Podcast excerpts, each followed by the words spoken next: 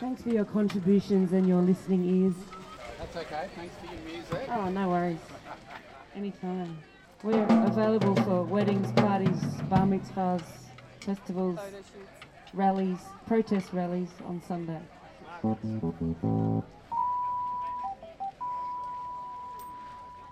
you very much. Rightio. So we've got the fish with the, the mixture in it, the sugar cane and the lime. Just mix that through. Might need a little bit more lime and sugar cane. Put that in. Then we're just going to add the coriander seeds into a mortar, mortar and pestle, fennel seeds, give it a smash.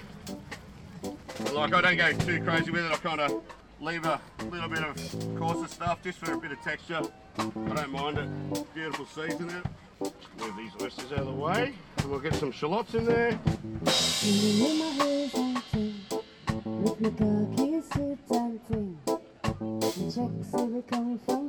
He doesn't know who you are. Hello,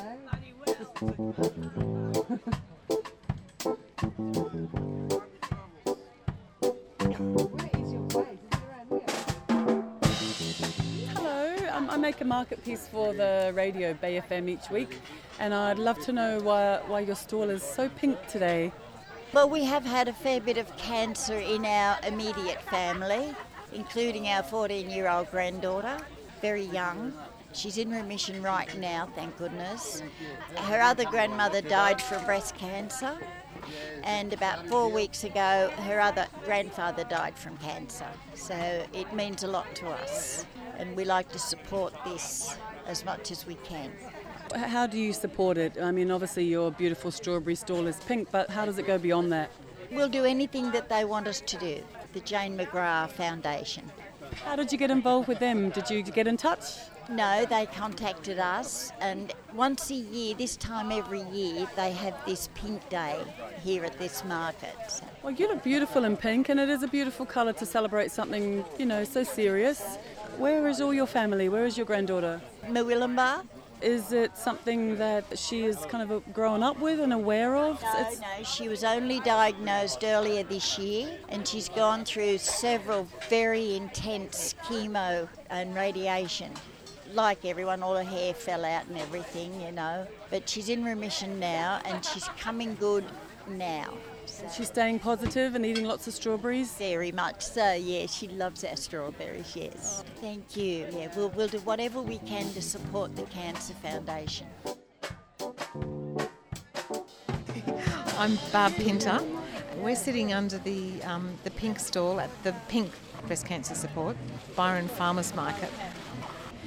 All the market stall holders have donated um, some of their beautiful produce, like I'm looking at broccoli, beautiful tomatoes, red bananas. It's a cauliflower, and silver beet, fennel, beans. We've had strawberries and blueberries. We've had an amazing array here.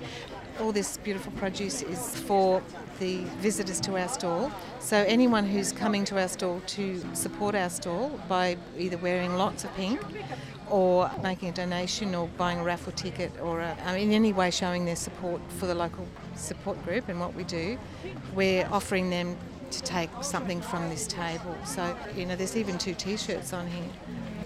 We've just had a little bit of a different time. We lost one of our beautiful friends who at this market last year, um, Anna Marie was our beautiful pink fairy. So uh, we're really missing her today, and we're thinking of her. We're, we're really thinking of her with a lot of love in our hearts today, and her loved ones and family. Because if we're missing her, we can only imagine how it must feel for them. She was very, she was young. A lot of our volunteers have had breast cancer themselves, and a lot of them are just coming because they want to support the organisation because, like you say, they've been affected by it in some way. And we have, you know, volunteers in the background, like, you know, my son and my ex-husband today, who's set up this marquee, and they've definitely been affected by my, or my ups and downs with breast cancer over the last um, 13 years. Often you see the pink table, but there's a lot more behind it going on, and a lot of the women can't get here because they're they're having scans today, or they've just had an operation, or they're having chemo, or they're just not up to it. so they're just needing to honour themselves. And we always say that you honour yourself if you need to go back under the doona or the sheet because it's getting a bit hot. um, do it.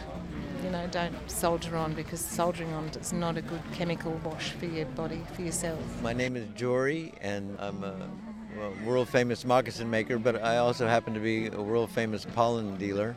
I imported my first ton of West Australian pollen to America in 1976, and I've been involved with it ever since.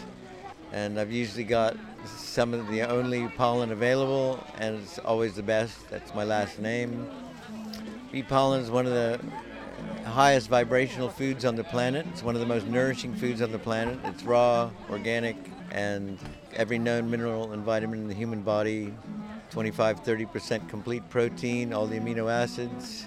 Some unknown. Yeah, I was going to say about 10% of it is unknown. Factors X, Y, Z, immortality or, or long life factors, uh, intelligence increase factors, growth factors, and science hasn't even identified everything in it.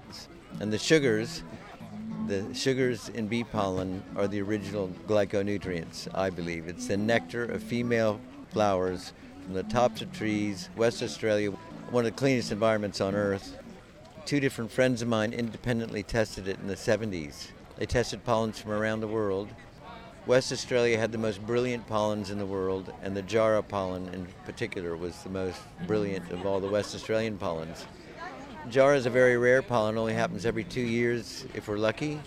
And West Australia has suffered a number of cyclones and eight years of drought. A lot of the beekeepers went out of business from the drought. 40% went out of business. So in the 70s, when I started importing to America, there were 50 to 100 tons of pollen a year. Now we're lucky to get one, three, or five tons a year.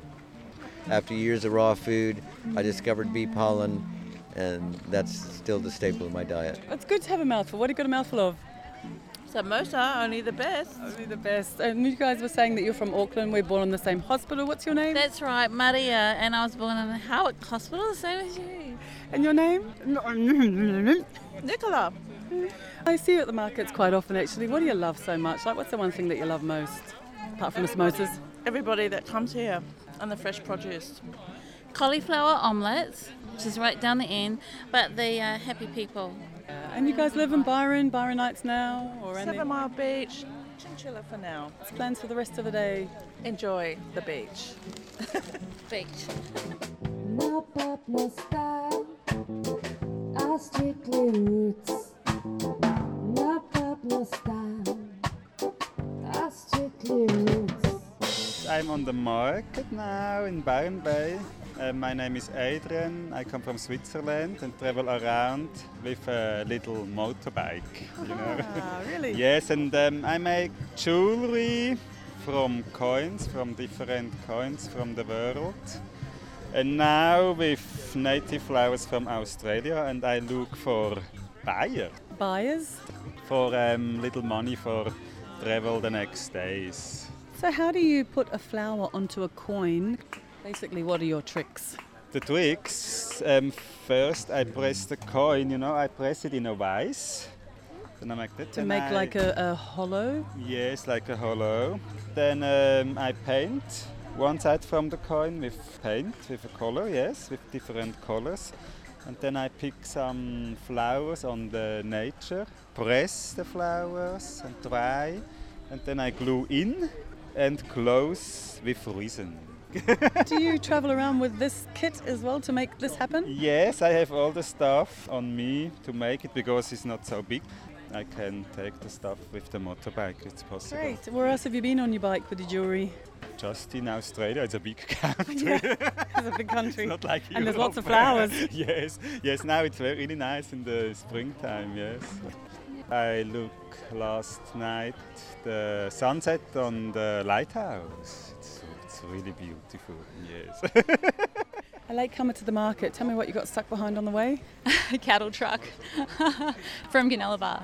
Yeah, and then, then that was topped off by Ewingsdale Road. Well, what's the story? What's the story if the West Byron development goes ahead? Oh gosh, yeah, it was really slow.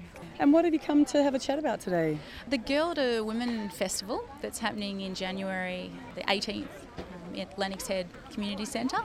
I know it's a couple of months off yet, but just really wanting to spread the word around um, that festival, which is being organised by a bunch of 50 plus volunteers, both locally and around Australia. Basically, it's a one day event to really just truly represent, and respect, and celebrate um, the the beauty and grace of girls and young women, and to really come together as a community in, in celebration of that.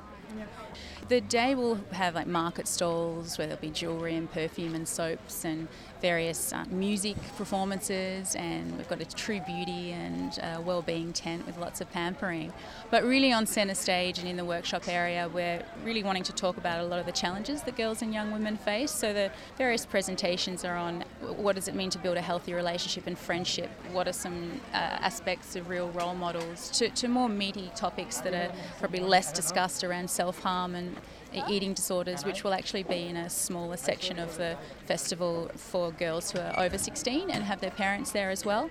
So we really want to cater for a broad range of issues as well as really celebrate and, and pamper the girls and young women. So the festival is happening in January, but these day to day issues that girls deal with, how do they get help in the meantime? Really good question, and part of why we're inviting and really welcoming the whole community from dads, brothers, work colleagues, parents, cousins, everyone to, is to really bring that true support and understanding of how we need to nourish and really, really love girls and young women and, and really encourage them to value who they are and to cherish themselves. That's a really fundamental thing that we can all do, is just that acknowledgement that yes, there are many challenges in the way and we do need to discuss them, but also that how can we support young girls to really nourish and honour themselves? That's something that they can take into their day to day, whatever's coming their way. People might have seen something and wondered what it is, so maybe you could tell us what, what it was. Okay, sure. If people were wondering why the lighthouse was pink last Friday night, well, that was to raise awareness of the local breast cancer support group, what we do, and also to just remind people of early detection, how that's very important for early detection and to follow through with some sort of treatment after that so that you can get rid of the breast cancer and keep on living well. That's why the lighthouse was pink last Friday. Bazinga! Bazinga!